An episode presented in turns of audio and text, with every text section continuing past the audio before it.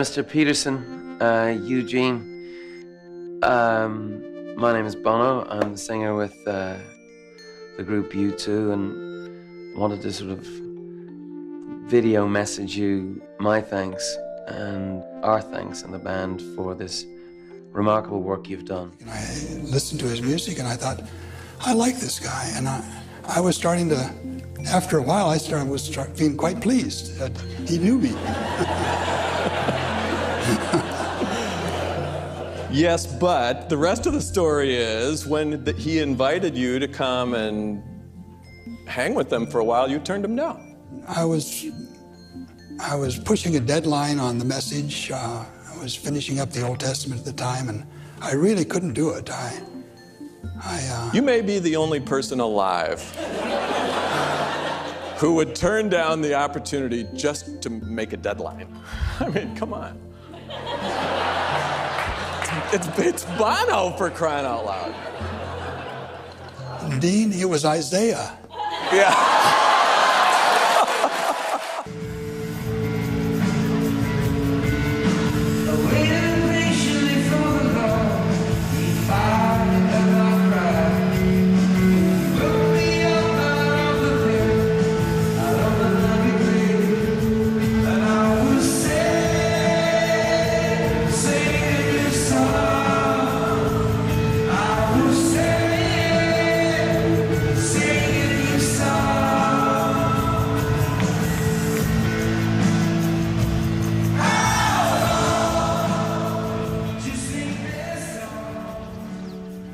Think it's one of his, one of his best ones, and he he sings it a lot. I mean, he does this a lot. It's one of the psalms that reaches into the hurt and disappointment and uh, difficulty of being a human being, and uh, acknowledges that in, in a language that is immediately um, recognizable. You know, there's something that reaches into the heart of a person and the stuff we all feel many of us don't talk about. There are indeed many things that we all feel, but we don't talk about it. Uh, Hope, it is so good to be here with you today. My name is Danny Householder. I'm the campus pastor at Lutheran Church of Hope Ames, and it's just wonderful to be able to worship with you. Uh, now, I'm going to name this from the start. Uh, my legs hurt really bad today. I ran a marathon yesterday, um, and I'm not trying to be dramatic, but I'm going to invite my friends out here to bring out a stool and a table. Uh, I would bring these out by myself, but I physically cannot today. Um, and so, uh, just bear with me, because if I stood here and, and, walked around the entire sermon, it would be more distracting, I promise. Because like every 10 steps, there's like a, go, you know. And, uh, and stairs are my nemesis, and so are uh, uh, slopes today. And so that's why I was staying in the back during opening worship. So uh, just hang out with me for a second as I, uh, there we go, get into my seat. Cool. Um, this is going to be different today, and that's okay, right? Is this comfortable? Is this all right? We're good? Okay, sounds good. Um, yeah, are you applauding for me? Thank you. Let's praise God just to praise God, huh? All right. Hey, how about it? Um, you guys are an amazing church. Uh, I thank you so much. You don't just support me uh, here as a pastor, that's really cool, but you also support me in my personal life, and I thank you for that. Um, I'm reminded of that sometimes when I, I chase kind of goofy little dreams that I have about running long distances. And um, it was so neat uh, just how many of you reached out to me and said, uh, you know, nice job, we're proud of you. Um, our, our uh, youth and family minister, Pete Smith, he's running a half marathon in Chicago right now. Um, so when you see him next week, make sure that you tell him congratulations. Now, because he's gone, another reason why church is so great, volunteers have stepped up. Um, and uh, we have two volunteers today, uh, Janine and Heather, who are leading our Hope Kids uh, program voluntarily today. And so if you uh, walk by the gym on your way out, please do say thank you to them. Um, thank you to all of our volunteers who make it possible for us to gather here every single week. Being a mobile church that sets up and tears down, we can't do church if, we, if it's not for you. Um, so, church, uh, I'm so glad that I get to be your pastor, um, and I'm so glad that we get to do life together uh, here in this room, but also um, when we get outside these walls too. So, let's praise God for that, huh? Yeah. All right.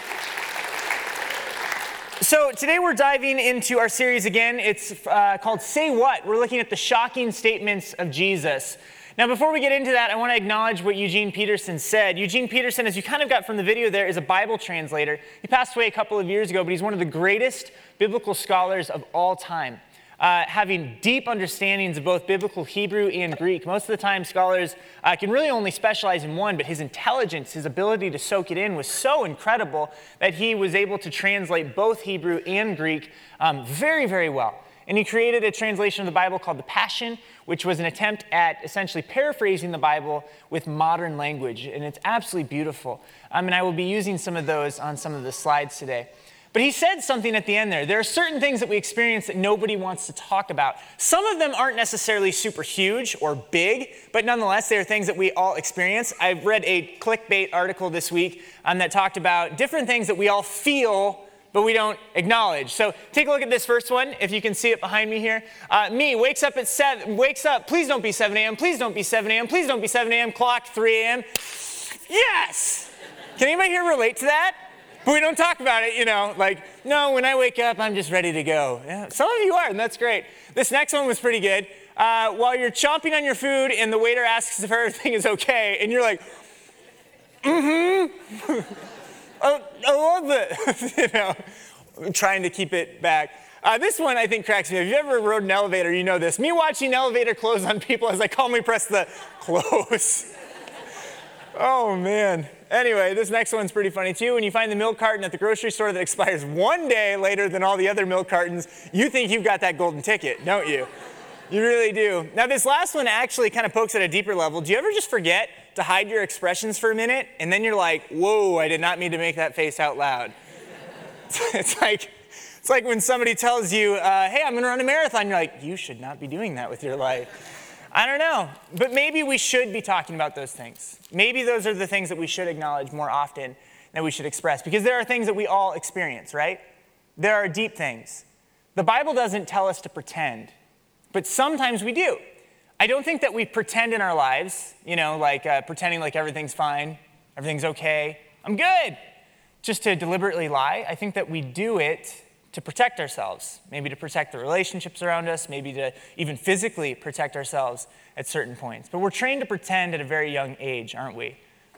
Not talk about the things that we all experience, but nobody really wants to uh, acknowledge. God doesn't call us to pretend. In fact, the Bible is very, very real. You heard this in the Bible reading today. This is from Matthew chapter 5, and Jesus is naming things that are very real that we can all identify with, whether it's specific things on this list or not. These are known as the Beatitudes. They're things that Jesus says that you're blessed for. And that doesn't seem to make a lot of sense because these are the things that hurt so bad that we don't want to talk about. God blesses those who are poor, those who mourn, those who are humble, those who hunger and thirst for justice, when people mock you and persecute you and lie about you. Those aren't fun. The Bible doesn't shy away from these kinds of things. And then Jesus shocks us with the say what moment when he finishes that by saying, Be happy about it. Say what? Be happy about it? How can you be happy about that? I don't think that we want to be necessarily, and because we're not happy about it, we kind of lie unintentionally. We pretend like everything's fine. Maybe you could identify with one of those things on that list, but you're not talking about it.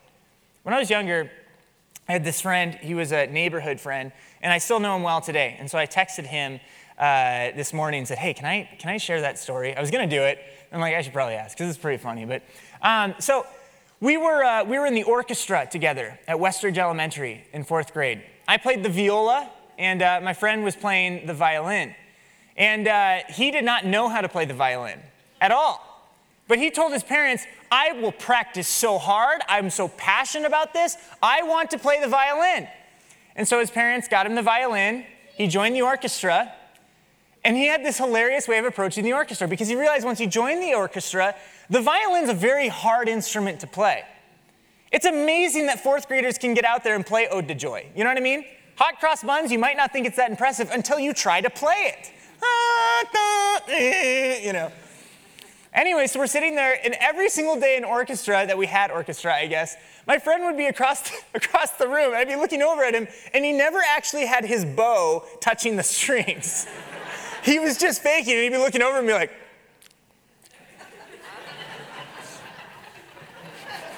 You know that you're good at violin when you start shaking the whole body, you know?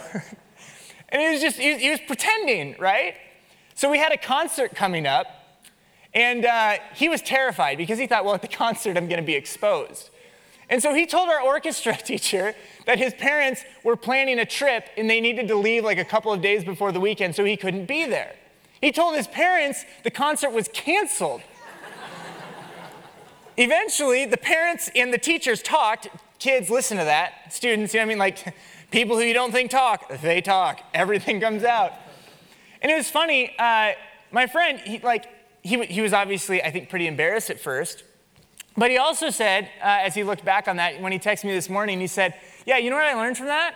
I'm like, what'd you learn from that? He said, I realized that telling the truth causes so much less stress than pretending. His parents said to him, Hey, if you didn't want to play, just don't do it. Even after we got you the violin, if it's going to cause you that much terror, just don't do it. But he felt like he had to pretend. What is it that you're pretending about these days? The Bible does not pretend.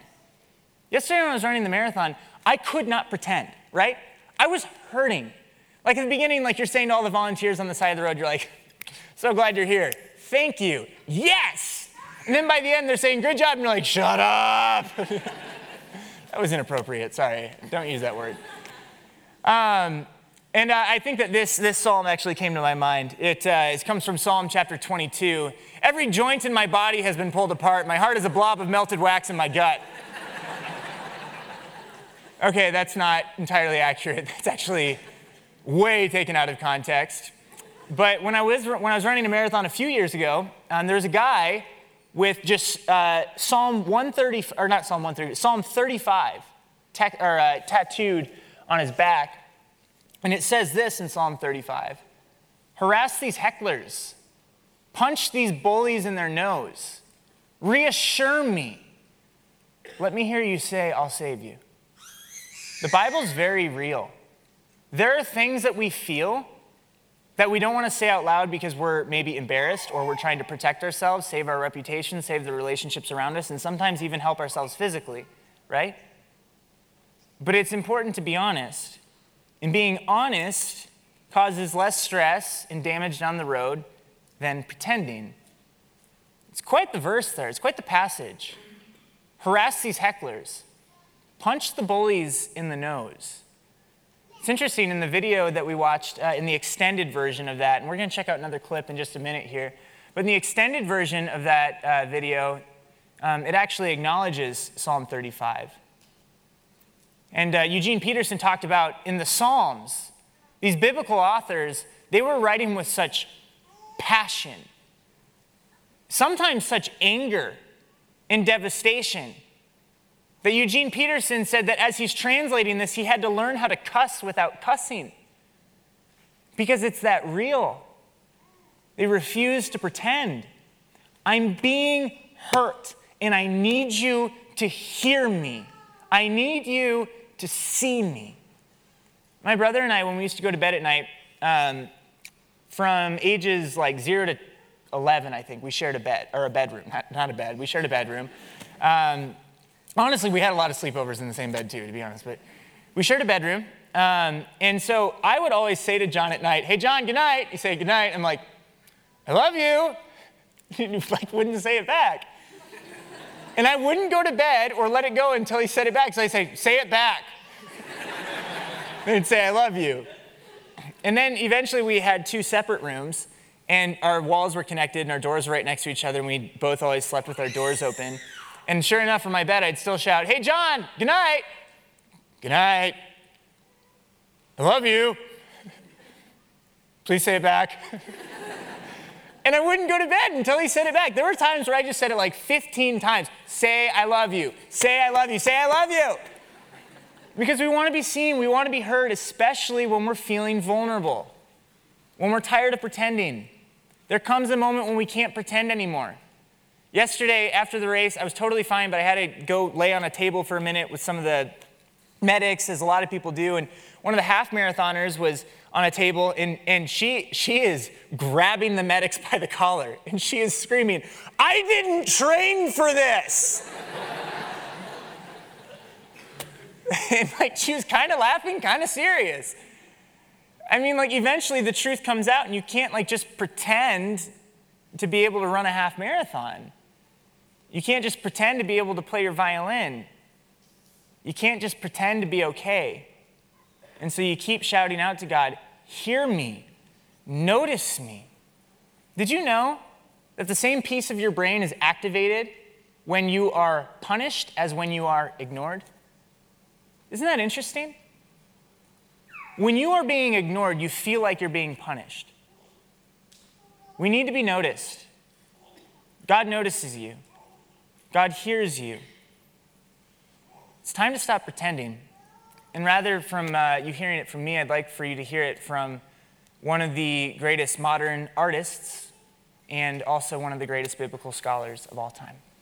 Take a look. I was 12 years old when I discovered the Psalms.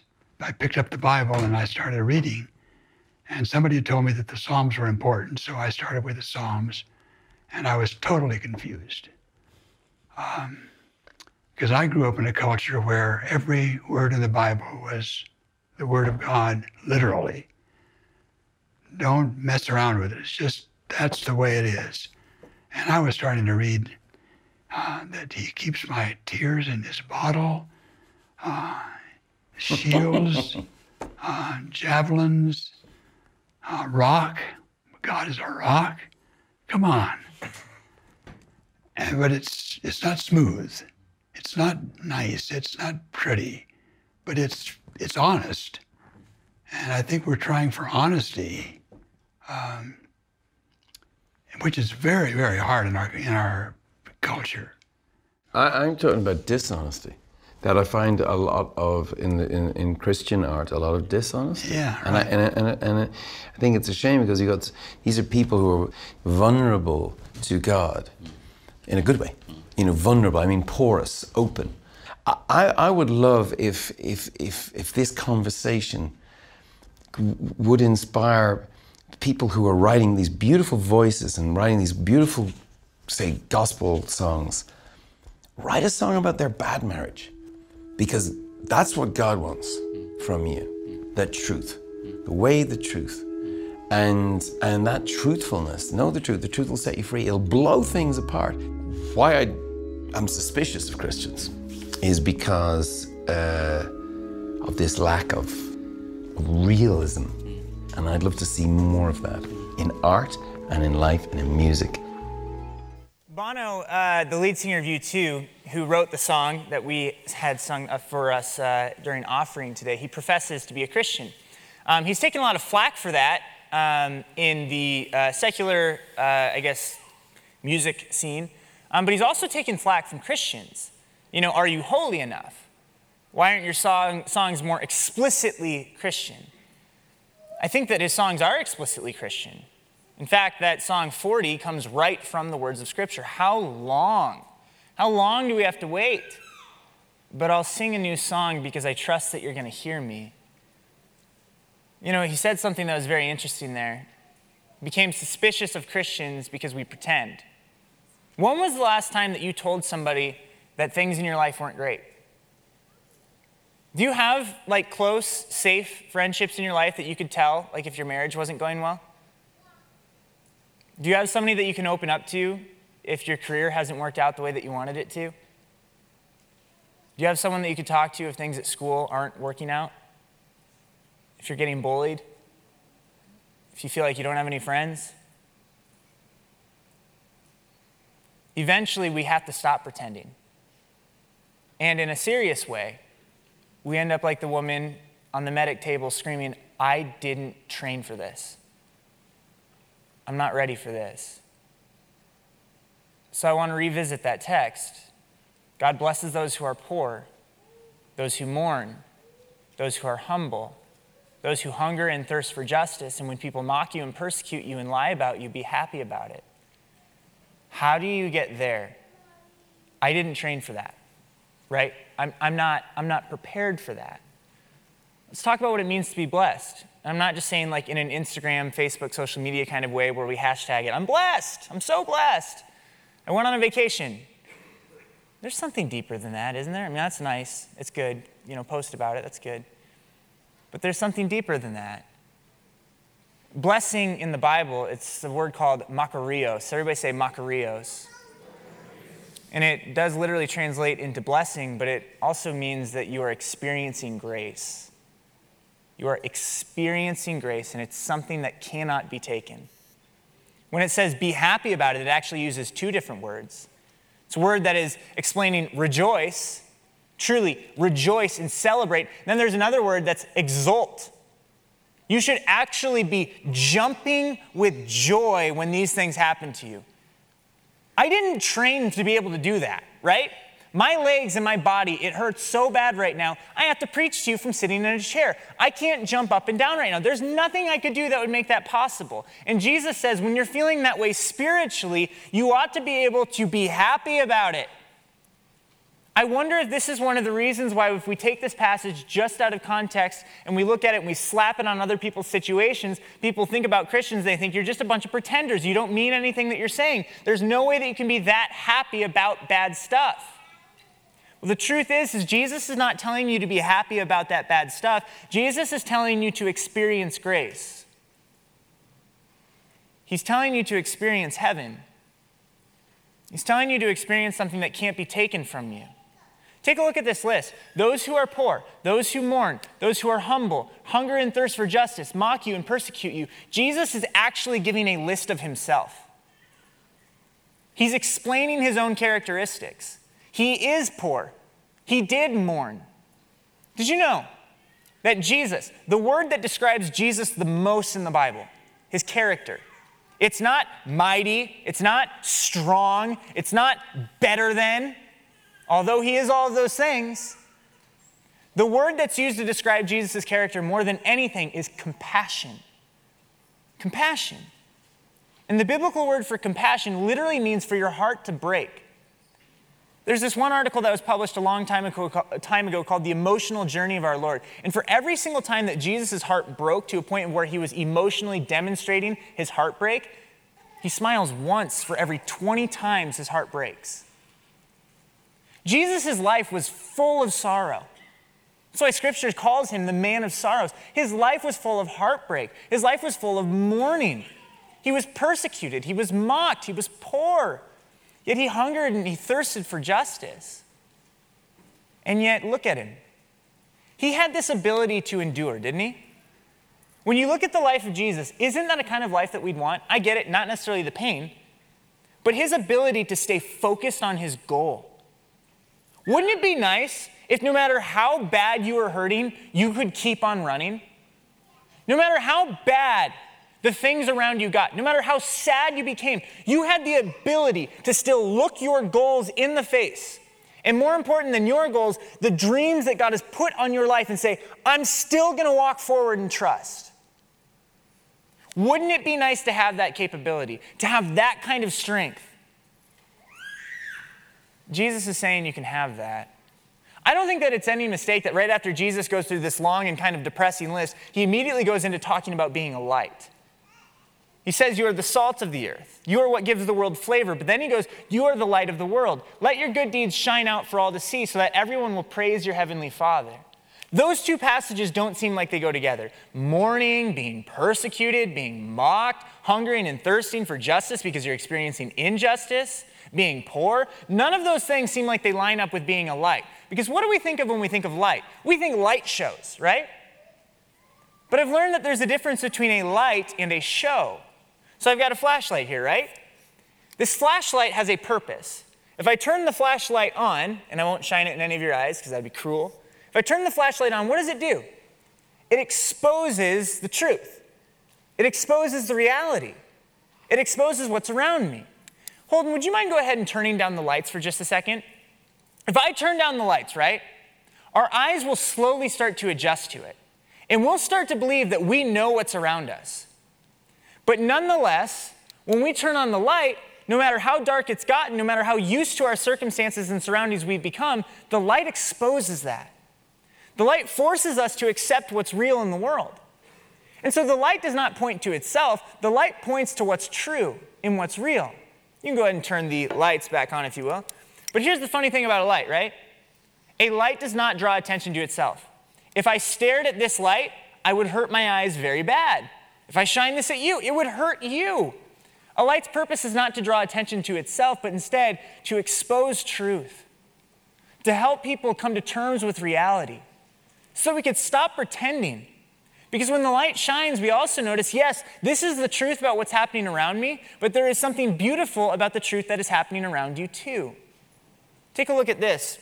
Jesus talks about this when he talks about prayer. And this is in the chapter right after, in Matthew chapter, chapter 6. Jesus says, When you pray, don't be like the hypocrites who love to pray on street corners and synagogues where everyone can see them.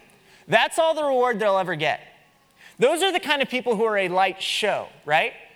Those are the kind of people who say that I'm big, I'm great, I know God so well, pay attention to me. And Jesus is saying about the religious people the best reward they will ever get is someone looks at them. Not somebody knows them, not somebody cares for them, but somebody sees them. Somebody notices that they're powerful, right? And that's the only reward that they'll ever get, and that will last however long their life lasts, however long their career lasts, however long that relationship lasts, however long that journey toward a goal lasts. But eventually it's gone. There must be something deeper. Jesus tells people, when you are persecuted, you are blessed. What in the world is he talking about? How can these things all go together? Keep in mind who Jesus knew was the persecutor, or keep in mind who Jesus thought of as persecutors in those days. Don't get me wrong, there were persecutors of all kinds, but Jesus' followers would be directly persecuted by the religious establishment. Jesus himself would be persecuted by the people who are the most religious. And so, a question that we have to ask ourselves as Christians when we say that we're a light, what are we doing? Are we drawing attention to ourselves or are we helping other people see truth, see reality? We are not shining in people's eyes just to get more attention from them. We're shining so that the world can see truth, so that the world can see Jesus.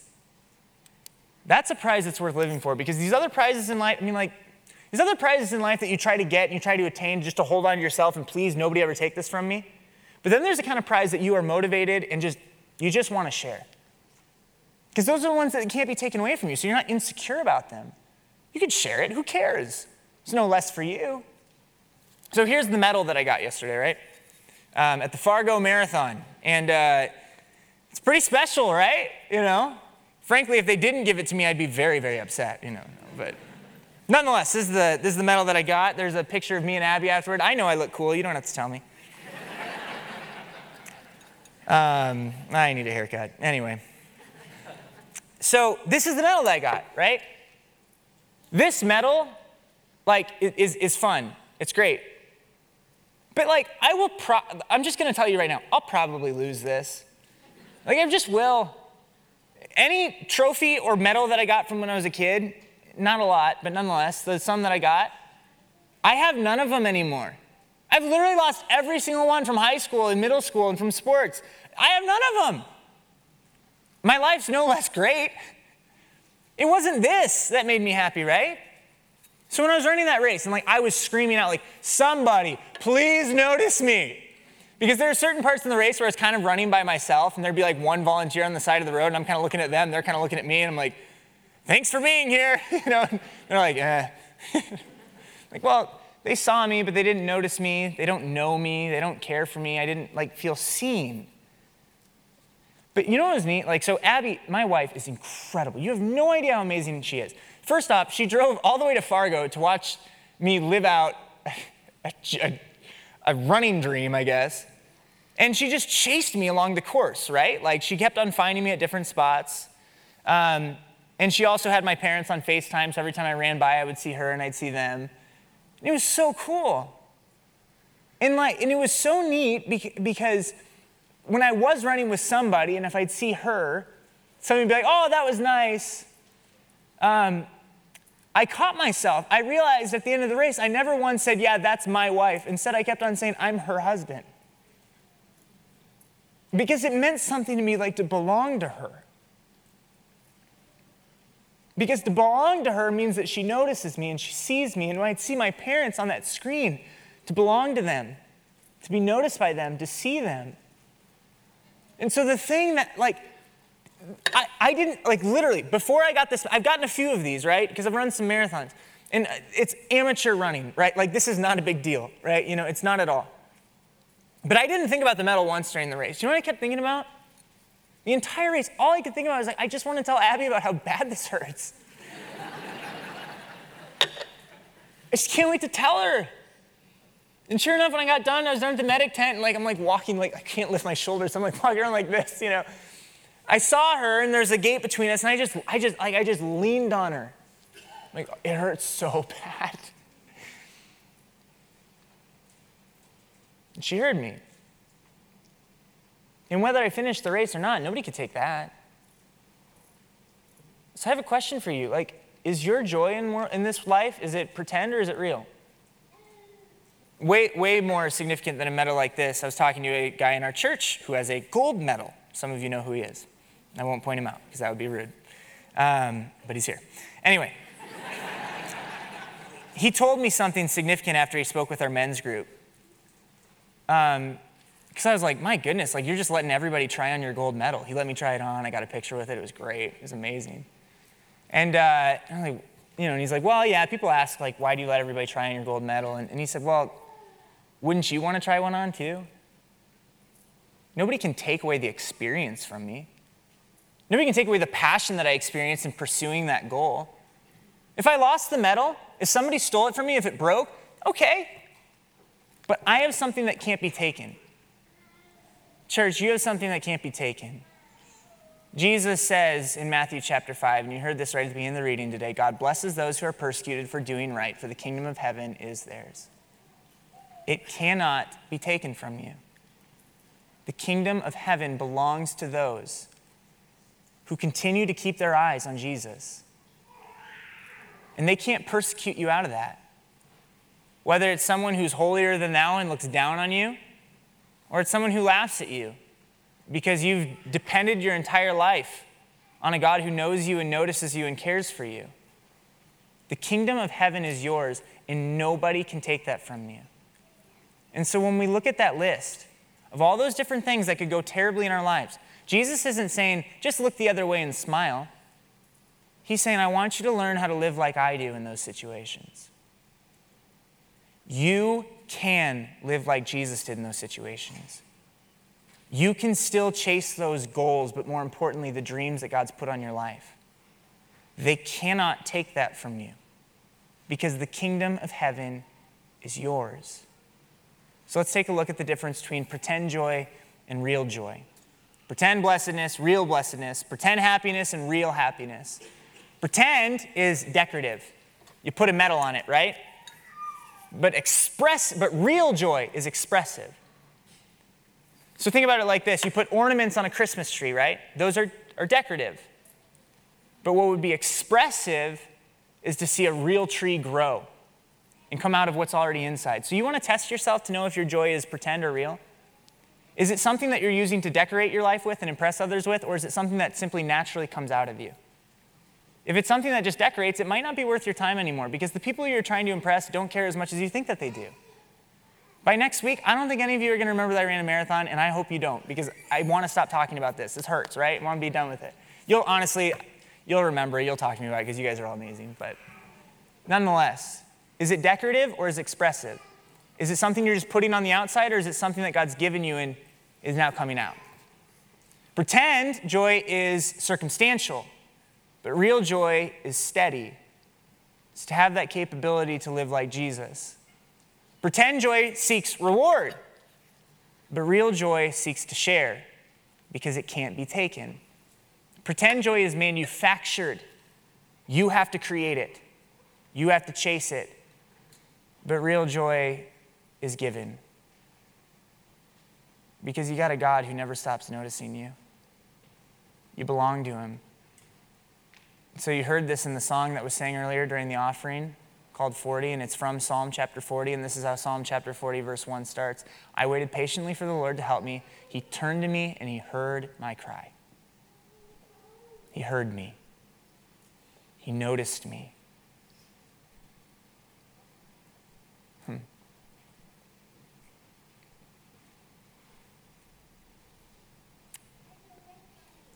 And I think that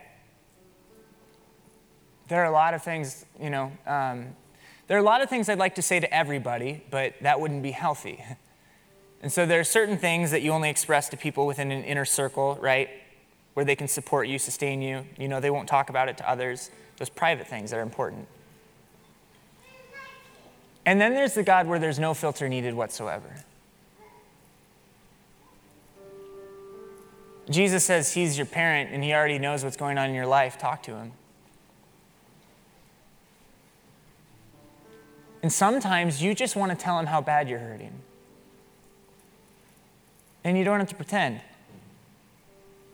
Because even when your joy doesn't feel real, He's got more of it. We finished the sermon last week with this verse, and I want to finish it again because I just see how these two different passages, these two different stories, these two different topics have, have come together in the last week. Hebrews chapter 12 describes Jesus saying, Because of the joy awaiting him, he endured the cross, disregarding its shame. Now he's seated in the place of honor beside God's throne.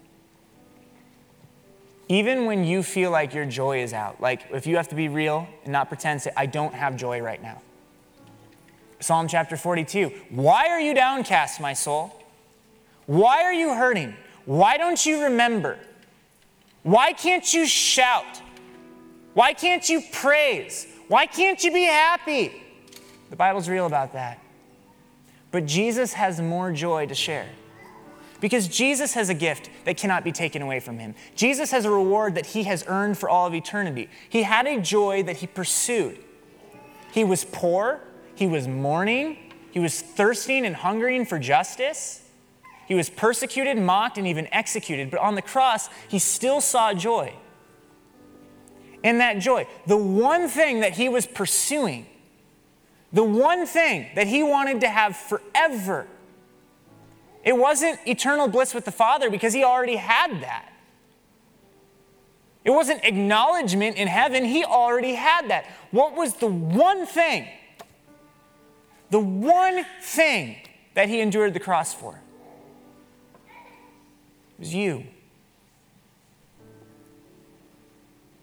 He takes joy in you.